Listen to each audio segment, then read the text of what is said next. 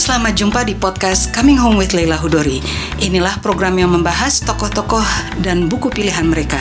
Di musim tayang ketiga ini, kami juga mengundang para penulis yang berbagi tentang proses kreatif mereka. Program ini diselenggarakan oleh penerbit kepustakaan populer Gramedia, Gramedia Pustaka Utama, Kompas.com, dan saya sendiri Leila Hudori.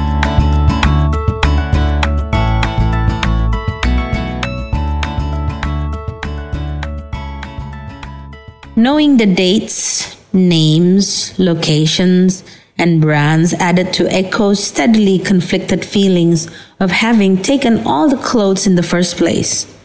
She thought about calling Celine, explaining that she couldn't bear to wear any of it and asking her to put everything back. But that was just a lie, Echo told herself.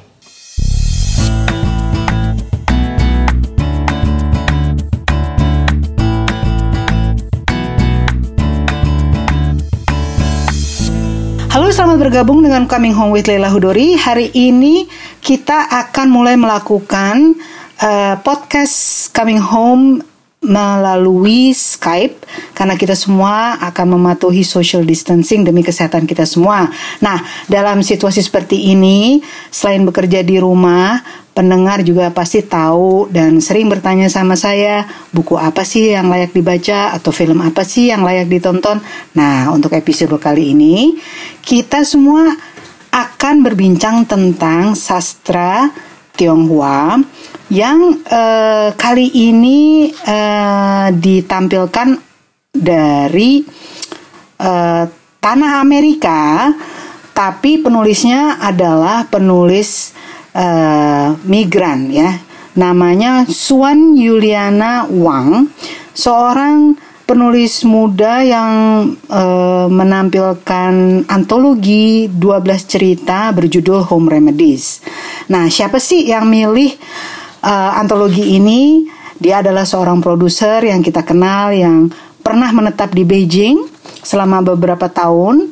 Dia juga pernah mengangkat sebuah novel sastra Indonesia dari karya Ahmad Tohari berjudul Ronggeng Duku Paruk. Filmnya Sapanari bagus banget. Dan film yang terbaru yang diproduksi adalah Perempuan Tanah Jahanam arahan Joko Anwar. Siapa lagi kalau bukan Siapa? Ayo, Shanti Harmain. Apa kabar Shanti? Baik, Lela. Baik. Semoga ini rekamannya bagus ya, Shan. Iya, semoga. harus bagus lah, harus bagus. Oke. Oke, okay, Shan, gue mau langsung aja nih. Kenapa memilih uh, antologi uh, Home Remedies? Karena ini penulisnya penulis baru nih, dan terus terang aku juga belum kenal namanya. Tapi karena Shanti merekomendasi dan saya baca dan aduh bagus banget. Tapi pertamanya tuh Shanti kenapa milih ini? Jadi Lela, um, kan saya baru kembali tinggal kembali di Jakarta nih tahun lalu ya, tahun lalu Maret. Mm -mm. Setelah bermukim di Beijing tuh selama lima tahun dan sebelumnya juga pernah Betul. sebelum Olimpik setahun. Jadi total tuh tinggal di sana enam tahun lah. Nah, eh, karena ditinggal di sana kan pasti ingin tahu lebih banyak. Jadi mencari berapa buku. Eh, nah, mm -hmm. salah satunya eh, adalah Home Remedies Um, hmm. Ada buku satu lagi juga namanya uh, Blind Ambition. Uh, itu hmm. bukunya Evan Osnos. Itu juga jadi kedua buku ini tuh semua slice of life gitu. Saya tuh seneng slice of hmm. life basically. Hmm. Uh, ya, kalau si Evan Osnos itu dia penulis Amerika New Yorker ya. Iya iya dia, dia tapi dia hmm. tinggal di dia juga di tinggal sana, di China ya. untuk kurun ya. waktu iya. Waktu yang lama uh -uh. ya. Dan hmm Betul. Nah, um, slice of life ini tuh karena ini cerita kan ini kumpulan 12 cerita ya Home Remedies ini cerita-cerita yeah. pendek. Yeah. Jadi yeah. saya tuh suka membayangkan yeah. uh, kayak saya bertemu orang gitu. Jadi kayak kan saya juga yeah. punya banyak teman di sana. Kalau ketemu mm. uh, siapa kenal sama siapa kan kita punya sedikit window dari kehidupan orang itu yeah. gitu. Jadi saya uh, membayangkan buku home remedies itu seperti itulah yeah. gitu. Mm. Tapi ditulis dengan sangat baik gitu. Kira-kira seperti itu. Itu kenapa memilihnya ya. Nah, setelah membaca uh, kemudian ternyata ini kan ada 12 cerita yang dibagi uh, menjadi tiga kelompok ya. Betul. Ada tentang family, love, kemudian time and space. Ya. Dan uh, terus terang saya juga pertama kali membaca yang entah gimana saya pertama yang saya pilih itu Vaulting the Sea. Ya. Hmm. Nah, jadi ketika saya membaca itu uh, untung saya membaca itu duluan karena itu bagus banget. Jadi saya gini, wah, uh, ah, saya suka banget. Kemudian cerpen-cerpen dia yang lain juga begitu membuat kita nggak bisa berhenti. Iya. Dan itu kalau udah yang namanya page turner itu buat saya itu susah sekali menulis sebuah cerita apakah cerpen apakah, apakah novel yang bagus dalam uh, apa namanya uh, menyentuh dan at the same time page turner itu susah. Ya. Nah ini uh, menurut saya nih penulis sebagai penulis baru ini uh, pencapaian yang luar biasa gitu. Uh, saya mau tanya Shanti waktu baca 12 12-nya ini yang mana yang paling mengesankan dan kenapa? Eh, nah, saya tuh bacanya eh, urutan. Oh urutan. Jadi Anak mulai baik. dari pertama saya urutan, bacanya urutan. Oke. Anak baik, Anak anak baik.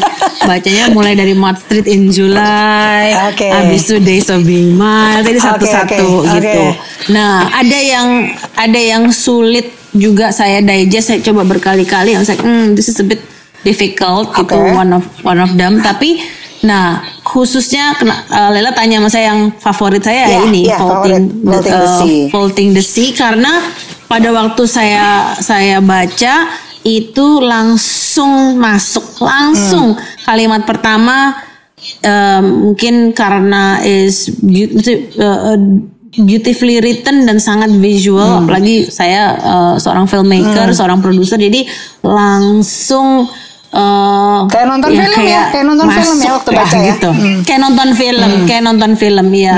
Kayak nonton film dan ini uh, ditulis uh, dari point of view yang cukup subjektif uh, dari uh, apa namanya point of view protagonisnya yang namanya Tao Yu Uh, dan it's so visual, it's so uh, apa penggambarannya itu sangat vivid sekali sehingga uh, tidak hanya deskripsi visual saja tapi juga uh, deskripsi rasanya cukup hebat ya Iya. menulisnya menurut saya untuk untuk cerita pendek Uh, ini bisa hebat bisa sih ceritain saya, sedikit tentang gitu. apa pendek aja gitu biar orang paham gitu. Jadi ini cerita mengenai ini ini is a coming of age story gitu mengenai dan juga mengenai soal persahabatan dari eh, dua eh, eh, pesel diver, Diver. tuh bahasa Indonesia selam ya maksudnya tapi ya tapi ini ini synchronized synchronized diving gitu Iya. ini synchronized diving Uh, dan mereka mereka seperti kita tahu di Cina para atlet atlet itu kan di, di dididik dari mereka masih muda ya. Jadi cerita ini bermulai dari mereka Masih kecil. masih muda umur belasan masih kecil pertama kali direkrut uh, bersama-sama. Sah- akhirnya menjadi sahabat karena mereka harus tinggal jauh dari orang tua mereka di dorm di drill gitu. Ya. Eh, sehingga akhirnya mereka menjadi young jadi young man Ya. gitu. Men- dan akhirnya menjadi atlet Olimpik gitu. Dan Ya. ini mengenai eh, is a love story is a is a brotherhood story it's identity it's coming of age beautifully written. Ya. Dan ya beautifully written ya. Uh, In some ways ini enggak ada ada sedikit perasaan waktu non, ba- nonton sampai baca ini ada sedikit gitu eh, kayak waktu nonton Call Me by Your Name sedikit gitu nggak nggak nggak persis sedikit. sama Iya, Ya. ya, sedikit, sedikit, sedikit ya. Ya, Ya, sedikit. sedikit ya. Iya, I was thinking about the Artinya same thing. longingnya gitu Iya. loh longingnya itu kan mirip Iya. Iya, iya. Tapi Hmm. memang even tapi eh, penulisannya tuh graceful banget ya, eh, Lel, sehingga akhirnya Sangat. karena dia juga mendeskripsi mendeskripsikan cara dia masuk ke dalam cerita juga like wow. Hmm. Saya bener-bener sangat terkesima banget sama cerita ini Em, karena cara dia mendeskripsikan eh, synchron how synchronized they are dan the beauty of diving gitu ya, uh, Yeah, synchronized water. diving itu, Water. waduh, iya, and the water, wow, yes, like ya, Jadi itu dia sensuous, menggambarkan sensuous sekali. mengga- Ya. ah, sensuous. Jadi dia kesan saya waktu baca cerpen ini, dia itu eh, karena it's a love story eh, dan bahasanya dia benar-benar eh, arahkan menjadi poetik Ya. Dan dia betul-betul sengaja menggunakan eh, bahasa yang ritmik dengan air menurut saya iya Ya. kan jadi berasa Setuju, banget gitu setuju. kalau ngelihat ngelihat apa iya kan seperti Ya. air gitu seperti jadi whenever uh, she describe uh, gerakan-gerakan di ketika loncat Ya. sampai sampai ke dalam itu kita bisa merasakan gitu loh even the language dik- diksinya itu semua betul-betul seperti air Ya. dan ketika dia menggambarkan tubuh dia kan mengagumi mengagumi dari jauh ya artinya Ya. mereka sahabat tapi kalau udah dia menggambarkan desire dia kan nggak nggak berani kasih lihat kan gitu ke Betul.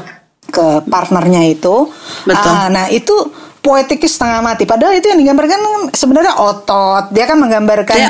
eh, tubuh dari dari pa- ah, ah, tapi itu, itu aduh luar biasa jadi ketika saya baca itu sedihnya setengah mati karena eh, ya endingnya yang tentu saja saya nggak mau spoil kepada Iya. kawan-kawan yang mungkin nanti akan membeli endingnya buku ini endingnya karena sedih sekali banget endingnya aduh gila sedih banget sedih banget Iya. sedih banget cuman dra- dramatis Aduh, dramatis kalau di film tuh yang kita akan menganga It's like wow sampai gitu. gitu. saya maksudnya ini be- bener iya it's like Wow, keputusannya dahsyat sekali ya, Iya, gitu iya, maksud saya. iya. Keputusannya dahsyat sekali Sedih ya. banget, sedih Ta- banget. Hmm. Tapi tapi lihat satu yang menurut saya juga eh, yang saya in, sangat tertarik sekali ya, kan kita bicara soal penulisan dia yang sangat em, apa namanya poetis gitu Poetik. dan juga Hmm. ritme dan eh, ritme dalam penjelasannya tetapi Hmm. pada waktu dia keluar you know, pada waktu yang dia sedang mencari kembali ke, ke- kembali ada adegan di mana dia kembali ke ke kampungnya gitu Em, Oh, dan ya. uh, ya nah tanpa kehilangan pacing dan everything itu juga ada layer lain gitu like layer Iya. uh, apa Iya. namanya keras keras reserve Iya. keras keputusan Harsh. yang keras gitu Iya. ya ha, iya harsh. Hmm. gitu nah jadi di, di di satu titik ada harsh di satu titik ada yang beautiful Iya. languid wow tapi itu semua dirajut dalam satu tulisan yang was like wow ya Hmm. udah vaulting the sea is amazing lah pada dasarnya amazing amazing Iya Ini betul layak banget dibikin film nih. Ya. iya iya Terus yang itu- berikutnya apa? Berikutnya Um, kalau saya full or die to the max. kok sama sih? itu Oh, dia. gimana dong kalau Gila, sama? Oke, ini aku Iya. ceritakan kepada pendengar ya. Jadi kalau four day to the max itu kata four day itu uh, it's a Chinese word apa ya artinya ya? Lupa saya. Fu itu artinya uh, fu itu artinya prosperity. Uh, uh, kemudian R R itu dua. Jadi ini ini talking about second generation. generation, R die. iya. Gitu. Oke, Iya, jadi- iya. Jadi ini second generation yang rich basically, Iya, yang rich. banyak uang. Ya, jadi Ah, ini iya. cerita tentang sekumpulan anak-anak orang yang luar biasa kaya. Jadi bukan kaya aja, tapi luar biasa kaya. Betul. Yang eh, study di United States di Amerika.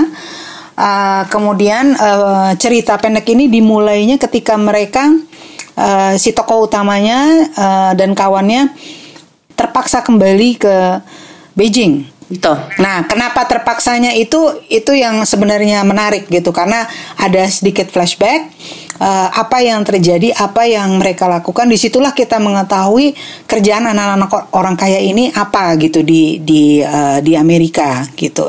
Jadi eh, ini gimana ya? Si penulisnya kayaknya begitu dia menulis dengan topik seperti ini langsung lain lagi ininya apa Iya ya, ini karakteristiknya. benar-benar apa ya Hebat ya karakteristiknya. karakter ah, jadi ah, ah. jadi karena ini sekarang dia lagi nulis anak-anak yang gila gitu.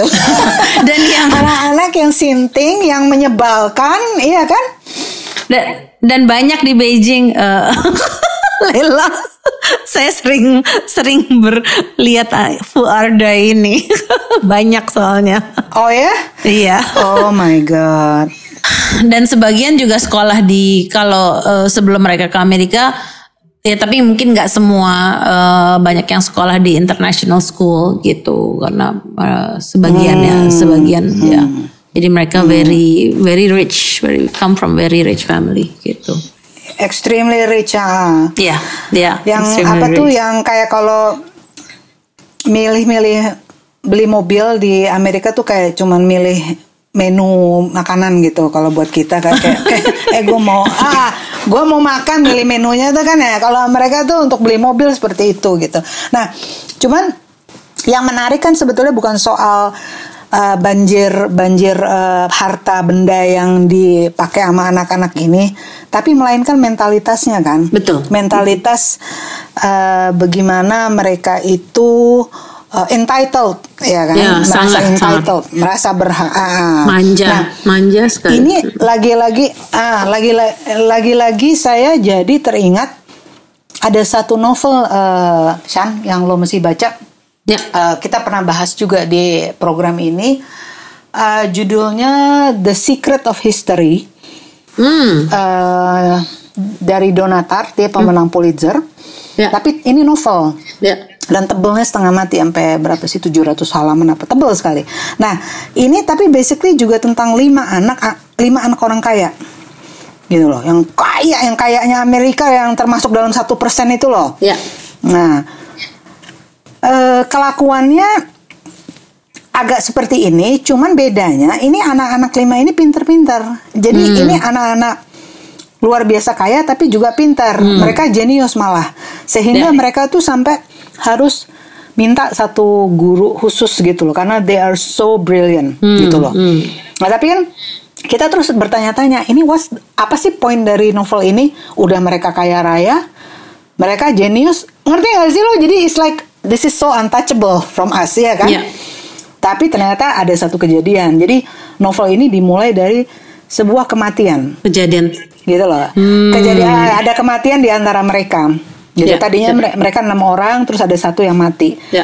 Nah jadi and then pelan-pelan, pelan-pelan apa uh, uh, unfolding, bagaimana anak itu bisa mati. Ya, Jadi yang sebenarnya yang mengingatkan saya itu kelakuannya itu meskipun kalau yang di Secret History ini kan mereka brilian ya, Ya. pinter dan bahkan mereka ngambil majornya Greek history yang Ya. tapi ternyata when it comes to entitlement dan kelakuan sama aja sama anak-anak ini. Kalau anak-anak ini kan rada-rada rada-rada nggak pinter kan ya yang ini nih yang di Betul, four day betul. four Ya. day to the max. ah. Tapi, Nah, at tapi the end of the day di- entitlementnya sama. Nah, ini sebenarnya yang kita what I'm trying to uh, read between the lines gitu ya. Jadi yang yang ini ada Fuarda yang pinter dan akhirnya masuk ke uh, Ivy League tuh juga banyak. Um, tapi ada juga yang Fuarda yang super spoiled, Iya. nggak nggak nyelesain sekolah tapi toh nantinya juga, ada, bisa dapat pastilah eh, apa sih perusahaan bapaknya gitu kan Betul. Nah, Nah, cuman cuman yang menarik di sini adalah em, ini kan ada Beijing, ada Amerika. Iya. Jadi ada dua ada dua tempat nih gitu Iya, ya. iya, Pertama, betul, betul. eh, dia di eh, ini yang menarik adalah dibuka dengan oke, kita bicara soal sense of entitlement. Hmm. Di Beijing dia punya supir dan di sini di- dilihat sebagai safe haven bahwa dia melakukan kesalahan pada saat mereka Di tinggal di Amerika. Amerika sehingga mereka harus Lari. lari balik ke Beijing. Iya. Iya, karena orang tua karena orang tuanya berpengaruh, Iya. punya uang, punya jabatan di China. Jadi jadi bisa bisa di apa bisa dilindungi lah Iya. pada dasarnya. Iya. Tapi Iya. itu pun juga sampai titik tertentu. Iya. Ya. Nah, itu satu. Ah, sementara jadi artinya masih bisa bend the rules Iya. gitu. Sementara kalau di Amerika Nggak kan bisa. ah, ah, Nggak dia bisa, tidak bisa nggak bend bisa. the rules gitu. Nah, tetapi keberadaan mereka di Amerika tuh juga punya kebebasan tersendiri. They can do whatever they want Yeah. gitu karena Yeah. kontrolnya jauh dari Beijing. Yeah. Jadi sebetulnya yang menarik menarik di sini dalam konversasi-konversasi antara Fuardai ini antara Anak-anak karakternya itu. kan ya, ya si anak-anak ini bisa kelihatan apa yang mereka bisa lakukan di sana di Amerika dan apa yang mereka bisa lakukan Di Beijing. Beijing, apa yang mereka tidak bisa lakukan di Amerika dan apa yang mereka tidak Yeah. bisa lakukan di Yeah. di Beijing Yeah. dan itu itu itu menurut saya menarik untuk Yeah. untuk melihat gitu. Tapi yang menarik ya Lel ya Hmm. eh, bisa di satu titik tadi kita kita baca vaulting the sea is very languid, is Hmm. very graceful. Eh, tiba-tiba ini totally bahasa Anak-anak. bahasa Masa pemakaian kini. bahasanya anak-anak masa, Masa kini, kini. Iya.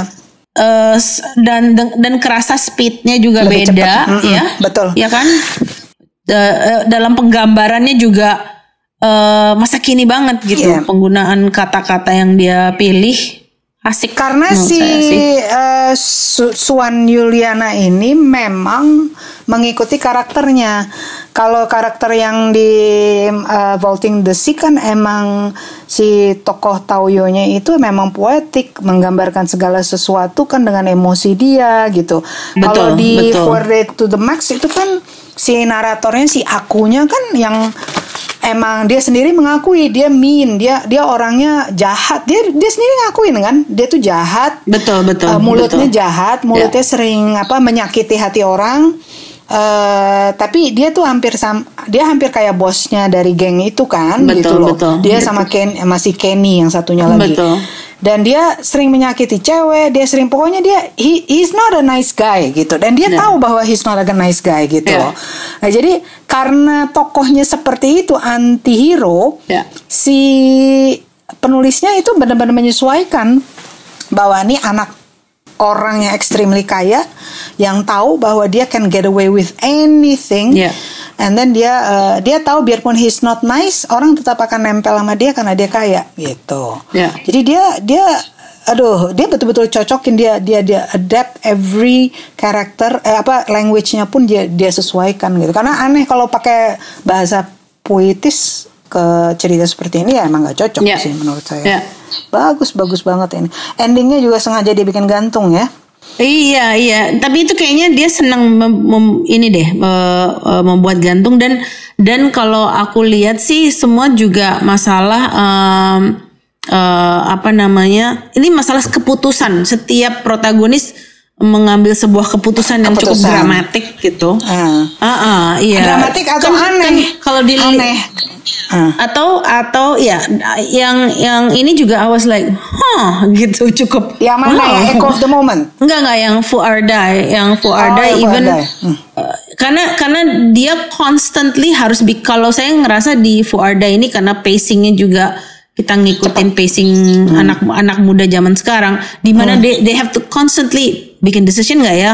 Ini nggak ya? Gitu. Hmm. oh beli ini nggak ya? Eh, minum nggak ya? Ini nggak ya? Gitu. Maksudnya Hmm. the constant uh, decision making dan kita ngeliat oh salah. Oh ngapain? Eh gitu maksudnya. Aduh. Kesel banget, ah. bawaannya "Ah, kesel banget buat apa sih? Gitu. Pemaklum udah umur berapa jadi bawaannya Ayo. why? Why? Tapi tapi tetap dia eh, loyal sama point of view-nya dia sama p- protagonisnya. Itu sih yang aku suka sama Hmm. penulisannya Swan gitu Me- dia true to the characters gitu Hmm. Iya, betul, mau apa betul. mau mau apa pun karakter itu mem- mengambil keputusannya apa pun Iya. juga Kalau echo of the moment gimana? I love Echo of the Moment Itu gokil juga. Itu another another Iya. crazy one. iya seru ya seru banget Aduh, seru moment ya Allah. banget dan aku udah lama nggak nggak lihat jenis cerita yang unik menurut aku ini bener gak sih Hmm. jarang Iya. ditemui gimana lah menurut kamu Ya, jadi Echo the Moment ini kan aku tuh biasanya kalau ada cerita yang involving fashion, aku biasanya agak oke, this is not my world gitu kan, karena aku I don't really care about fashion. Tapi cerita ini uh, sama seperti beberapa film yang involving fashion dan aku aku apa nempel aku terus gitu pengen pengen nonton atau pengen baca. Nah ada kan beberapa film yang involving fashion gitu uh, yang ternyata luar biasa gitu buat saya gitu meskipun I'm not really into fashion gitu ya. Nanti kita kita sebutin deh ada beberapa yang terbaru kan si Daniel Day Lewis tuh film Phantom, apa tuh saya Phantom lupa tuh tentang fashion Phantom juga. Thread, ya, Phantom, Phantom Thread, ya. ya. Terus dulu uh, ada eh, tahun 90-an ada tentang uh, dunia fashion preta Pret- Pret-a-porter, ya, Pret-a-port, ya, ah, Pret-a-porter. ah, ah. Terus ya eh, saya lupa tuh sutradaranya Altman, Altman. Oh, Yes, Altman, Altman, ya. Altman. Ya, itu kan luar biasa juga meskipun itu lebih tentang intriknya ya. Nah, ini Echo of the Moment ini menurut saya dunia fashion in some ways. Jadi bukan dia nggak langsung masuk ke fashionnya tapi about benar nggak sih? Iya, Ini iya. yang yang yang I- dia ah kan? embodiment, Ah, yang- yang- embodiment, yang Kor- iya, eh, Korean embodiment of Iya embodiment Aduh, kan? Juga. apa identitas? Sebenarnya persoalan identitas gitu kan Betul. yang ketika dia meng, eh, jadi seseorang ini untuk pendengar ya seseorang yang eh, ditawarin lu mau mau nggak pakai baju-baju eh, bekas seorang model yang baru aja suicide? Sayang baju-bajunya soalnya keren banget dan dia dia tuh kayak orang yang drifting aja nih si Eko nih. Tokohnya namanya Eko kan dia drifting aja. Eh deh oke deh oke gue pakai deh ya kan? Dan begitu dipakai ah ini yang menurut gue ini dia jagonya si Suwan Yuliana. Dia memanfaatkan millen milenialisme if if such word exist dan menggunakannya dengan luar biasa. Gini loh, maksud gue gini, kalau ada penulis-penulis lain yang suka udah menggunakan, you know, about Instagram, about all the craziness of social media, tapi menurut gue cerita-ceritanya masih klise, masih oh about oh kalau lu udah masuk ke sosmed an- nanti akhirnya hidup lo kayak begini begini. Ngerti nggak? It's all keluhan-keluhan yang kita udah tahu. Iya kan? Betul. Tapi ini si Suwan ini ah, enggak dia menceritakan dari sisi yang tidak terbayangkan bahwa Iya. tokoh ini yang tadinya identitasnya ya you know a nobody ketika nobody dia dan pakaian- sangat jauh dari fashion, sangat jauh dari fashion. sangat jauh nggak kenal dia sama Betul. fashion nggak kenal dia sama sekali and then all of a sudden dia pakai baju-baju si model yang yang yang yang tewas ini terus tiba-tiba aja gitu Iya. kan dia menjadi orang yang dikenal oleh dunia fashion karena betapa cepatnya sos- social media menangkap ininya dia gitu loh eh, apa penampilan dia Ya, kalau saya top 3 saya itu jadi Vaulting the Sea, Fuardai, um, Sama Echo. sama Echo of the Moment. Ka- Kalau Echo of the Moment karena tiga-tiga ini bener-bener caught me by surprise gitu. Jadi tidak saya sangka-sangka dari dari gaya penulisan, dari dari penceritaannya, bener-bener uh, fresh for me gitu ya. Tiga ini ya gitu. Dan juga satu lagi sih Lel kalau boleh kalau boleh um, nambahin um, penulisannya tuh three dimensional sekali gitu ya. Ini ketiga ketiga cerita ini sangat uh, three dimensional banget gitu. Kalau aku boleh balik sedikit tadi lupa mau mention kayak Die uh, waktu dia oh nanti ada ada nanti pembaca pada waktu baca pada waktu dia lagi hangout sama temen-temennya itu saya baca aduh. Soalnya saya tuh pernah tuh diajak makan sama salah satu nih Fuarda yang mau jadi produser film gitu. Jadi saya diajak sama teman saya yang produser film. Saya, oh nih ada nih ada satu Fuarda yang mau masuk jadi produser film. Oh, ketemu ketemu. Dia kayaknya mau invest gitu. Ya udah saya ikutin aja ikut. Ah. itu me- order makanan berlimpah-limpah. Saya pikir gini apa gini ini orang cuman empat orang ini kok kayak order 20 apa 30 orang yang mau makan gitu. Nanti nggak habis. Habis itu saya cuma ngeliat nggak ngeliat mejanya like jadi itu makanan mau ke mana? Aku rasanya pengen bawa pulang dong. bawa pulang. Bawa pulang dong. Soalnya itu dan dengan gampangnya ya udah makanannya ada di situ aja. I was like oh no sayang gitu. Belum lagi buka botol wine-nya dan lain-lain. It was just so unlimited gitu loh. Eh, penggambarannya tuh ada di dalam di dalam cerita ini juga. Jadi saya langsung jadi keinget keinget salah adegan ini in real life pada dasarnya. Nah sama aja kayak kayak echo echo of the moment jadi cukup three dimensional banget gitu. Em, eh, apa namanya pemilihan fashionnya, kemudian embodimentnya. And then kemudian how the feel of the nggak hanya how the feel of the clothes tapi impactnya dari that fashion yang di created itu. It was just like ah feast feast banget deh membacanya itu jadi enak Iya, banget gitu Keren banget. Nah, tapi Ya, ada satu uh-uh, cerita uh-uh. di luar yang tiga ini selain Strawberry Hmm. Years, For Our Children and For Ourselves, yang family itu. Jadi eh, untuk pendengar lagi nih, saya mau ceritain dikit. Ini satu cerita yang of course family story dan menurut gue ada sedikit khasnya yang mungkin bisa dialaminya oleh negara-negara Asia aja nih. Jadi ini orang kaya lagi ya kan? Orang kaya eh, Chinese family yang kaya tapi di Xiaogongnya itu eh, bertemu eh, dia pokoknya dari kelas working class gitu. Dan kemudian si nyonya kaya raya ini nyonya Vivian ini menawarkan lo kerja sama gue eh, lo gue balikin rumah dan sebagainya. Pokoknya udahlah ditawarin itu tapi lo kawin sama anak gue. Nah, dari situ kita sebagai pembaca memang udah harus curiga. Ini nggak mungkin ada orang langsung menawarkan sebegitu banyak keberuntungan kalau nggak ada sesuatu yang questionable gitu kan. Nah itu eh, arrange marriage seperti ini, ini artinya mungkin di Barat eh, di masa lalu tentu ada, ya kan. Tapi ini kan ceritanya masa kini gitu ya. Itu sedih loh saya bacanya. Menurut saya itu itu sebuah cerita yang eh apa ya? scarring gitu loh buat saya karena endingnya apalagi endingnya kan ya Ya. udah pokoknya gue sekarang Ya. begini begini begini dan setiap kali kalau orang nanya di foto itu siapa adek lo ya gue jawab dengan tersenyum iya Dan gitu ya ada I smiled eh, eh is it I atau si Ya. Xiaogong akan menjawab yes and then dia smile Ya. gitu jadi it's a very very uh, sad story menurut saya. Eh, ceritanya sih sangat log maksudnya ini it can happen in China. Bukan sesuatu yang out of ordinary. Maksudnya ini ini something that maksudnya cukup believable and can happen gitu. Iya iya. Um, uh, if is a ticket out of poverty gitu is uh, uh, on on some ways maksudnya is a very pragmatic apa namanya uh, pemikiran yang sangat pragmatis um, untuk pragmatis bahkan transaksional lah semacam itu. Tetapi kan ini yang diulas di dalam cerita ini adalah repercussionnya kan gitu.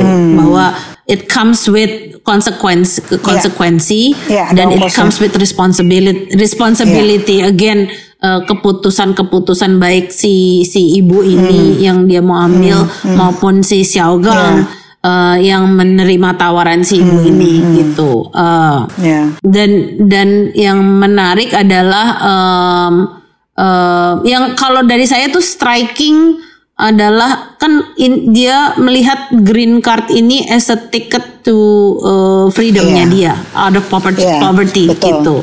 Uh, dan itu sih sebetulnya masih berlaku ya bahwa kata green card itu like oh going to America itu sampai sekarang juga masih berlaku di banyak orang Cina yang oh wanna go to America apalagi kalau mereka punya teman atau punya keluarga jauh itu Yeah. masih banyak yang mau pergi nggak hanya ke Amerika mungkin ke Kanada ke Australia dan tempat-tempat lain. Nah untuk untuk mengadu nasib yang lebih baik Yeah. lah. Jadi istilahnya ini ini arranged marriage tetap menjadi salah satu op- apa namanya eh, eh, cara untuk get out of, uh, of poverty tadi gitu. Saya jadi karena kita bicara soal green card ada masalah green card di sini saya jadi ingat bahwa kalau di Beijing itu susah untuk menjadi penduduk Beijing gitu. Ini ini saya sedikit sedikit Hmm, iya, komparasi. iya, ha. Maksudnya sama aja kayak kayak mau punya KTP Jakarta gitu. Mau punya KTP Beijing tuh udah udah lima tahun tinggal di Beijing tuh belum tentu bisa dapat KTP Beijing gitu. Kalau tidak ada sponsornya, kalau nggak. Jadi kalau mau lihat saya, saya Lela pergi ke Beijing, mm, tinggal di Beijing lima tahun, mungkin Lela dari datang dari Shanghai atau le- lete- datang dari Harbin gitu ya, tinggal di sana dan belum punya, belum dapat eh, KTP namanya Hukou gitu si si identity card ini. Nah jadi kalau ada apa-apa, you have to go back to your kampung mau bikin paspor kayak mau bikin apa. Jadi there is that there is that apa namanya uh, distance and pemisahan yang sangat jelas gitu. Even though udah tinggal di Beijing tapi you're not really Beijinger gitu. Nah jadi there is that wow kalau kita bilang dari daerah pergi ke Beijing mengadu nasib dan green card tuh is another level of hukou. Dalam arti kata ke Amerika another level of of perbaikan ataupun freedom mungkin bagi mereka bagi mereka. Iya. Perbaikan nasib. Ya ya ya. Itu ininya ceritanya narasinya itu eh, luar biasa menurut saya karena eh, ya dia si tokoh utamanya ini eh, se- jelas gitu. Beberapa kali dia selalu kepingin ada yang menghalangi dia. Dia, dia ingat gak ada adegan Ya. waktu dia menceritakan ibunya di, sampai didatengin ibunya dia didatengin untuk berkenalan dengan keluarga kaya ini ya. dan calon menantunya. Ya. Dan eh, ibunya sendiri tuh nggak mau ngelihat wajah calon menantunya pokoknya dia tahu oke anak gue akan kawin sama anak orang kaya. Betul, ya udah betul, gitu. Betul, I'm gonna have a betul. house and all that gitu. Dan di situ ada satu alinea yang dia berharap sekali kalau ibu bilang jangan saya akan akan membatalkan ini semua dan itu Yeah, dia yes. sampai ditulis that uh, he could have he could have uh, just run away or he could have he could have said no and then leave all that gitu. Dia bisa membatalkan kalau dia mau. Tapi dia merasa ibunya juga ya udah gitu oke aja gitu dengan segala ke keajaiban arrangement ini. Ya udah oke let's let's just try to use each other. You are using me I'm using you kan gitu aduh kepala gue pening deh waktu Ya. baca itu. Sedih gitu lah sedih banget tuh. Aduh iya kan? Ada ada dua ya ada dua hal yang menurut aku juga menarik di sini. Ada ada satu kata Cina. Saya setiap kali ada italic senangnya baca home remedy. Setiap kali ada yang italic yang ditulis dalam bahasa Cina, Cina, aja. gitu kalimat dalam walaupun di eja alphabetical pinyin namanya Eh, saya tuh selalu langsung nyari kan saya masih punya dictionary eh, pinyin di HP jadi saya langsung oh ini artinya apa ya ini kan di sini ada menarik adalah yuan Fen. Hmm, Yuan Fen. Eh, uh, uh, Yuan Fen, which means in a way is a destiny thing, so fate. Ya, you, either you take it or you don't take it, gitu. betul. Jadi is that is just that grasp of Yuan Fen. Uh, aku lagi baca ini helplessly into the grasp of Yuan, which is either lo pegang itu Iya. Or enggak gitu. Dan yang Jadi- serem adalah si Fen-nya. Jadi dikatakan uh, Iya. Was the responsibility of fulfilling that unspoken promise. The- Jadi the lo yuan, harus yes, ah, lo yes. harus fulfill gitu kan. Betul. Jadi uh, apa namanya Yuan and Fen make love stories possible gitu kan. Nah tapi di Ya, sini kan ya. sebenarnya bukan love story ya. Pokoknya oke lo udah promise, lo udah grasp itu ya. Dan ada yang namanya Fen It's your responsibility to fulfill it. Ya ilah. Gue baca Betul, itu it's like betul. oh my god, iya kan? Iya, iya. ini Iya. ah gila. Nggak tahu gue sih kalau misalnya lima besar ini sat- salah satu nih si ini nih. Yes, yes, setuju. Setuju dan dan ini ini ini juga again yang mau aku sama adalah seperti yang tadi-tadi kita lihat point of view-nya Xiao Gang yang kita tahu dia working class, kita tahu dia eh, pekerja keras, em, dia dia di sini dibilang dari apa namanya countryside gitu ya. And then um, ketahuan banget simple cara pemikirannya simple very simple. Uh, tapi juga digambarkan he's trying to be honorable gitu kan gitu. Mau si menjalankan si fun tadi gitu. Um, dan dan trying to be a gentleman as as much as he can be. Uh, karena dia mau mengambil fate-nya itu tadi uh, better Iya. life tadi jadi uh, penggambaran cara penceritanya juga is quite I feel the conservatism you know uh, of the character, the Yeah, sim- the yeah. simplicity of the character juga kerasa gitu. Yeah. Even si ibu yang menawarkan uh, uh, yang menawarkan yang memberikan tawaran ini pun juga tahu bahwa pemikirannya si Xiaogang itu seperti itu gitu. Ya, So, that's I thought why dia langsung well dia langsung juga. menawarkan kan Iya. cuman gara-gara dibukain Betul, pintu doang betul. ya.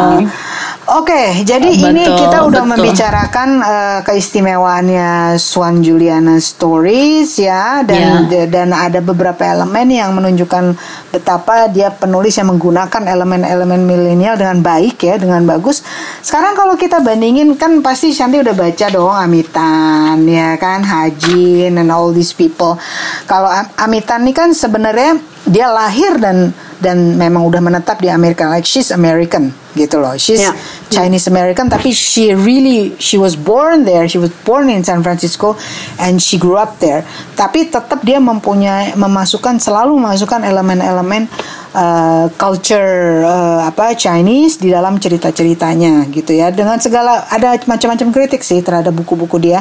Tapi uh, she's you know she's a bestseller dan uh, novel dia juga udah difilmkan.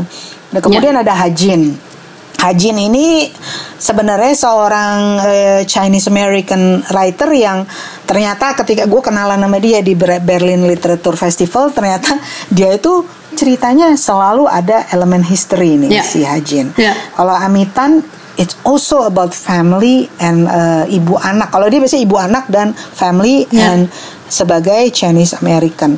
So what do you think um, bedanya si Swan Juliana dengan para pendahulunya, para para penulis-penulis sebelum dia? Em, kalau Hajin itu kan basically dia kalau nggak salah aku sempet em, meriksa Hajin itu kan terpaksa pergi dari Iya, Cina. iya. Basically dia exil Iya, kan, dia, dia exil, exil, eh, dia exil, dia ex- exil, exil politik, Iya, oh, betul. politics ya. Betul. Jadi jadi paling tidak jadi eh, eh, dan ini kan untuk kejadian 89 bukan? Untuk kejadian 89 jadi Tiananmen. jadi itu akan itu akan menempel terus dalam Karya semua naratifnya dia dan dan the fact bahwa dia itu tidak bisa pulang itu kan sama lah maksudnya dengan eh, eh, Eksil kita, yang, eksil Indonesia. yang juga. Iya eksil kita sama. Jadi narasinya akan sangat lekat dengan kejadian itu. Apa yang dia pikir mengenai what is uh, uh, China yang sekarang seperti apa tapi dia tidak secara fisik dia tidak bisa sana. uh, pergi dan melihat sendiri. Iya uh-uh. dan China China 89 dengan China yang sekarang ini kan Beda. langit dan bumi Ya, ya, udah langit dan bumi sekali ya. gitu. Uh, uh, walaupun memang pergerakan er- ekonominya sudah dimulai di tahun 80-an under Ya. under Deng Xiaoping. Nah, um, sementara si si Swan Juliana ini Wah, udah benar-benar um, produk yang adalah produk an- dia dia seumur anaknya Hajin lah ini. Ha, Iya, exactly. Ini, Udah ini- generasi ketiga dia kan? ini, ini ini kayak kalau kalau buku kamu ini ini generasinya yang satu generasinya Dimas, yang satu generasinya Lintang.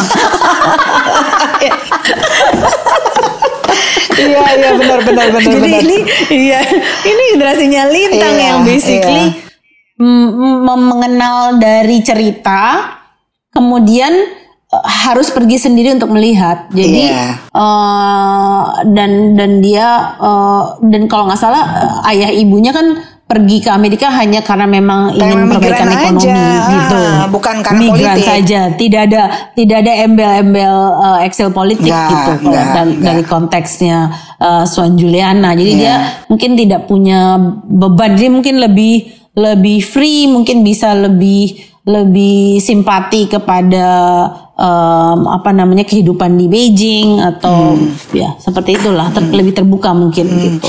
Nah, kalau Amitan, Kalau saya sih Amitan gitu. kan kayak yang apa Joylux Club, Joylux Club, uh, Iya, terus iya. apa Iya. Kitchen apa tuh aku lupa tuh The Kitchen. Uh, itu tuh Nah, cerita-ceritanya lot of struggle between mother and daughter, dua generasi Iya. biasanya uh, sangat tidak cocok. Biasanya tuh ibunya masih generasi yang you know from mainland China dan anaknya tuh ya ya seperti dia gitu yang udah American Chinese. Biasanya Iya. cerita cerita dia seperti itu. Uh, what do you think gitu comparing to uh, Swan's stories. Kalau kita lihat di Emiten kan selalu uh, ceritanya ada the first generation, uh, sorry, generation yang migran, Mm-hmm. kemudian the first generation yang lahir Di sana, di Amerika itu ya di sana betul, and then maybe bisa extended to the second generation itu anaknya, Anaknya lagi, lagi. gitu. Dan iya dan dan yang yang migran itu selalu membawa kisah sedih. Ya, selalu lah. Ya, kita kalau kita lihat Joy, kita di Joyla Club aja membawa kisah sedih jadi mereka lari karena Iya. tidak mau akan kesedihan dan kesulitan tersebut Iya, gitu ya iya. di di tanah di Itu tanah generasi asalnya orang tuanya, gitu. generasi orang tuanya imitan kan, ya kan? Ah. Betul, betul. Dan dan selalu modusnya tuh modus krisis gitu like mesti saving, justru mesti kerja keras kan saya Iya, ini ini iya, ini sementara iya. anaknya lah anaknya lahir di Amerika yang prosperous gitu, iya. Amerika yang kaya gitu Iya. ya. Di Amerika yang kaya eh, di mana penggambarannya pada saat itu Cina itu eh, sulit di Amerika itu adalah kaya American Dream. Iya. Nah, Nah, si Swan ini kan datang di generasi yang Iya. berikutnya lagi di mana Cina prosperous. Gitu, Cina Cina, prosper, prosperous Amerika juga masih dan tetap menjadi satu masih, tanah ma- yang masih betul. Eh, uh, Amerika masih tetap uh, the, the land of democracy Betul. bagi mereka. Eh, tetapi mereka ingin melihat eh, apa namanya menjadi testimoni how is it prosperous? ya, how ya. gitu mereka ing- ingin menjadi menjadi eh, apa namanya saksi mata Betul, ingin melihat oh begini ya cara eh, begini ya generasi muda yang sukses yang banyak uang yang terdepan yang maju seperti ini ya iya, gitu iya. untuk untuk a- apakah itu memperbaharui eh, cerita dari orang tuanya Iya, gitu Un- iya. atau ingin eh, eh, melihat konteksnya bilang kenapa jadi kenapa kalau kamu dulu kan selalu ada tuh tulisannya kalau maunya saya nggak pindah mungkin saya kayak gini ya kalau saya nggak ini gini ya Hmm. Benar, gitu benar, kalau gitu benar, loh basically ada kalaunya gitu jadi ini sebetulnya tiga tiga tiga hal yang berbeda tiga generasi yang berbeda Iya, dan itu makanya dan aku peristiwa kepengen sejarah ngobrolin Mm-mm, apa perbedaan-perbedaannya. Ah, benar. Ada satu lagi, Hmm. ada satu lagi nih selain mereka tadi Amitan, Hmm. eh, terus Hajin.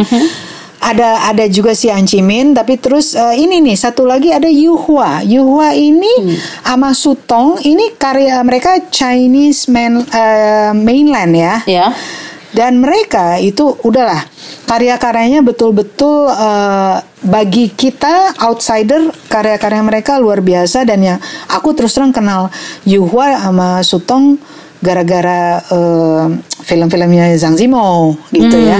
Yuhua Yuhua eh, To Live yang di Ya. filmkan sama Zhang Zimou Ya. terus Sutong karena Raise the Red Lantern itu eh, novelnya Wives and Concubine. ya Nah, ini dua dua uh, penulis Chinese writers yang kalau nggak nggak karena Zhang Zimou gue nggak tahu Ya, gitu loh. ya, Jadi ya. benar-benar oh ada novelnya. Oke, setelah nonton filmnya gue cari novelnya gitu loh. Ya. Kalau misalnya ada dalam bahasa Inggris gue cari gitu. Jadi, nah sekarang kita pindah ke ke ke penulis-penulis semacam itu Sutong sama Yuhua. What do you think of them? Wah itu itu aku terus terang belum aku hanya nonton filmnya ya basically Ah, oke. um, yes nah di di Beijing itu uh, is a- in a way kan um, literatur dan center of intellectualism itu ada di ada di ada di Beijing ya Iya, betul. Nah, uh, apalagi apalagi maksudnya kayak sutradara kayak Zhang Yimou dan Hmm. mereka itu dan dan Beijing tuh seneng sekali kayak ngumpul dan menganalisa. Oh gitu. Iya iya ngumpul dan kemudian menganalisa. Ah. Kalau kalau uh, Lela nonton film-film film-film China yang sekarang yang Ah. kontemporari itu banyak sekali tuh tendensi to be talky filmnya. Oh gitu. karena karena karena mereka senang sekali juga mem- memba- mem- memakai kayak ada poem atau pemikiran-pemikiran Confucius Iya, tertentu iya. yang oh hal-hal begini harus gini dan itu harus dijelasin walaupun adegannya kayaknya kita mau bilang oke move on to the next adegan please tapi dia masih Oh. ngomongin konsep itu jadi generasi generasi barunya yang really really younger much younger than Zhang Zimo ya berarti ya. Eh, nah, kalau menurut aku sih kan kalau kalau balik lagi yang ke Zhang Yimou itu kan bener-bener eh, apa namanya bicara eh, either eh, budaya Yeah. or Yeah. eh, livelihood Yeah. of being in mainland China gitu Iya, ya. Maksudnya iya. bener-bener Dan pertanyaan-pertanyaan dengan, dengan situasi politik klasik, dengan klasik. situasi politik seperti itu biasanya Betul. begitu dia. Hmm. Betul, betul, betul.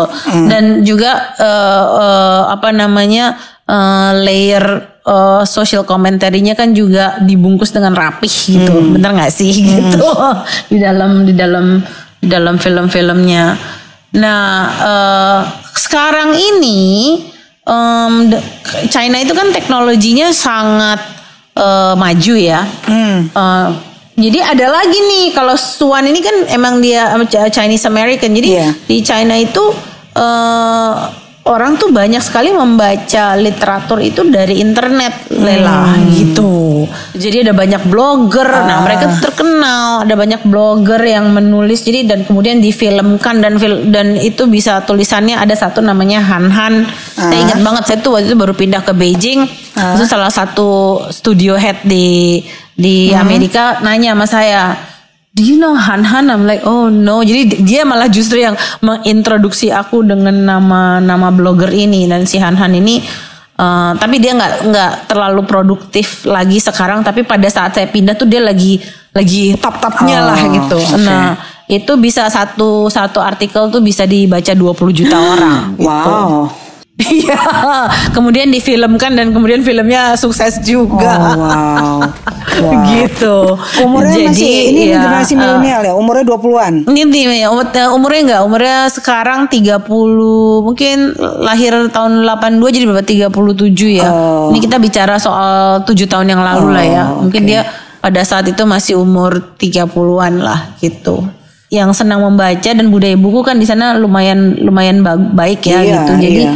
Mereka akan tetap membaca buku-buku klasik. Jadi saya menganggap ya The Zhang Yimous are the classics juga. Iya. Mereka, mereka membaca buku-buku klasik. Kalau kita naik taksi di Beijing juga semua mendengarkan eh, wayang Cina gitu. Iya. Wah, opera Cina. semua dengar ini Nah. gitu. Terus like oke. Iya, ting, ini ting, ini ting ting ting ting. Iya. You're, you're talking about wayang Cina. Ini nih sebenarnya yang menarik. Si Mhm. Yu Hua ini To Live ini kan eh, di filmnya Zhang Zimo tuh kan ada Yes, elemen yes. itu ada wayang Chinese. Nah di sebenarnya di novelnya nggak ada.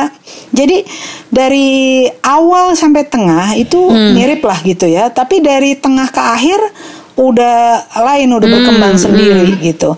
Jadi aku sih merasa eh, filmnya bagus ya. Filmnya bagus tanpa baca itu saya bagus tapi setelah saya baca saya suka sama novelnya tapi dia memang gimana ya? Emang dia benar-benar sama sekali dia nggak memikirkan elemen kesenian lain ya waktu-waktu nulis itu gitu. Nah terus ah, kelihatannya mereka ngomong duduk kali ya si Zhang Zimo sama si penulisnya dia bilang enggak dia mau nambahin itu si wayang Chinese itu. Oke kalau gitu kita masuk aja ke pertanyaan netizen. Ini ternyata udah satu jam gue baru ngasih. ini ya, ah ah, baru nih. Eh, At Lintang Pertiwi, pertanyaan netizen ya. At Lintang Pertiwi, sebagai negara dengan peradaban maju, bagaimana kaitannya dengan perkembangan film dan sastra di Cina? Kan lo lima tahun plus satu enam tahun di sana.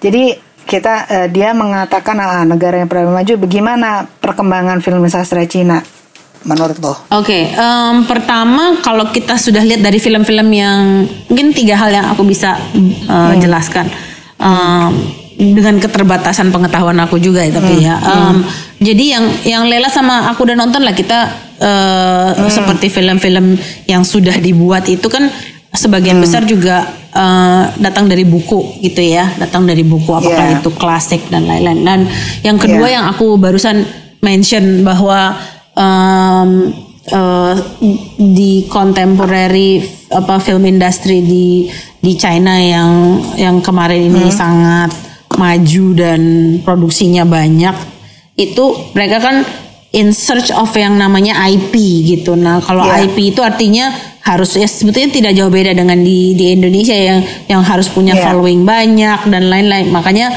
eh, tadi saya mention bahwa ada blogger yang namanya Han Han ini. Jadi mereka mencari pen- apa buku ataupun artikel ataupun bahkan eh, komik gitu yang ada di Hmm. internet yang memang punya follower yang banyak gitu. Itu itu sebuah Hmm. Oh iya, praktek sama yang di Indonesia sangat sekarang. iya sangat sangat umum banget gitu. Itu satu. Iya. Nah, yang menarik satu lagi adalah eh, tapi dari eh, ini saya tahu karena saya punya teman sekarang sedang mendevelop sebuah film dan mengadaptasi dari eh, I don't know whether it's a short story or it's a novel. Jadi dia beli novel ini dan eh, itu science fiction. Jadi ada sedikit em, ketertarikan pembaca di Cina terhadap eh, apa namanya penulisan-penulisan science- fiction eh, Lela.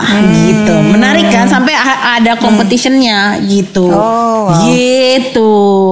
Nah, dari dari dari competition itu apakah itu short stories? Em, apakah ingat nggak film Arrival? Itu kan juga dari eh, kalau nggak salah penulisnya Chinese American juga deh eh, eh, film Arrival yang Denis Villeneuve kalau nggak salah. Eh, Oh, nah, Arrival. Iya, iya, iya, Yes, Arrival. yes. Itu penulis Uh-uh. saya lupa Kalau- penulis ininya.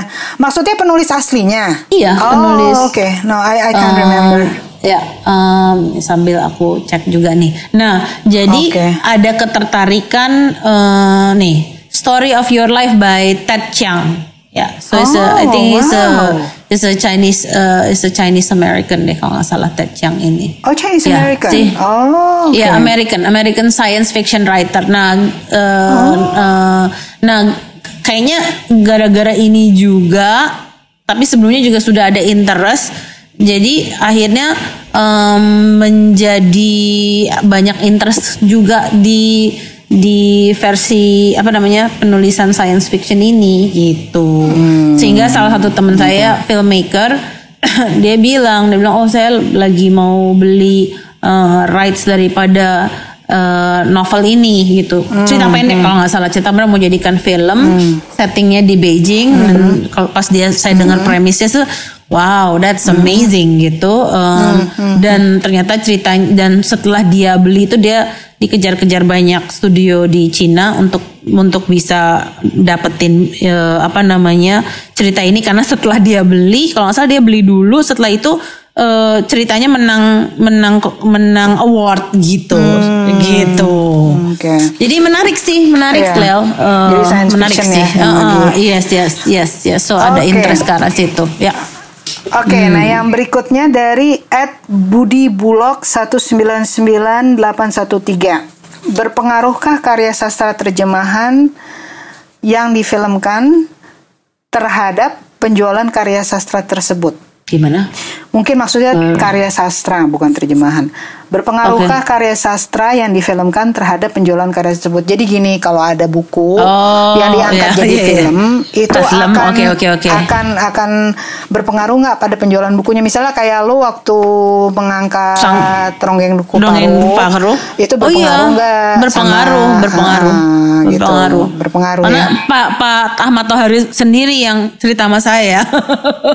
Bilang, terima iya, kasih, terima kasih penjualannya naik katanya gitu. Oh, Iya. alhamdulillah Pak Dan biasanya kan suka nantinya ada versi cover filmnya apa poster film. dia kan selalu Iya, itu gitu itu yang ya. naik. Kalau yang sang penari memang karena versi cover film gitu. Ah, selalu begitu. Gitu. Ah, Betul, Jadi untuk betul.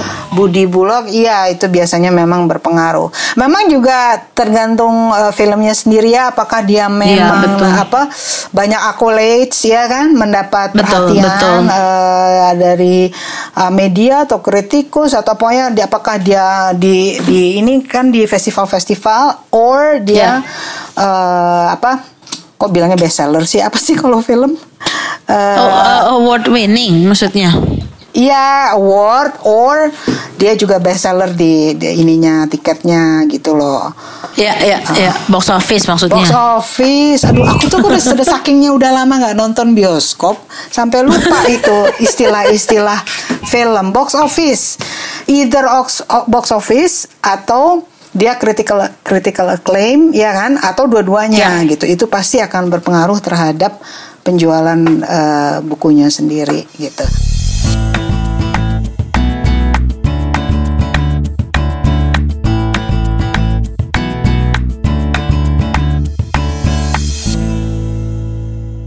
Nothing else existed from the moment Tao Yu reached the edge of the board to the moment he ripped into the water. The water burst open in a cosmic flower, blooming exuberantly before disappearing, its fizzing petals melting back into stillness. In those seconds, Tao Yu denied all sense of himself until he felt his partner's hand grip his neck in defeat or victory. He couldn't explain it, but he felt right in that water, a space rapturous, ancient with life. Thank you banget. Ini semua udah Mudah-mudahan nggak nggak nggak ngalor ngidul. gampang itu sih. So sampai kapan-kapan ya. Uh, good luck sama Thank you. guru-guru gokil. Thank Nanti gue tungguin Thank you, thank apa you. kabarnya ya. Ya. Oke, bye bye. Thank you, Lel. Oke, thank Ya. you untuk pendengar sampai Rabu depan. Bye bye. bye bye.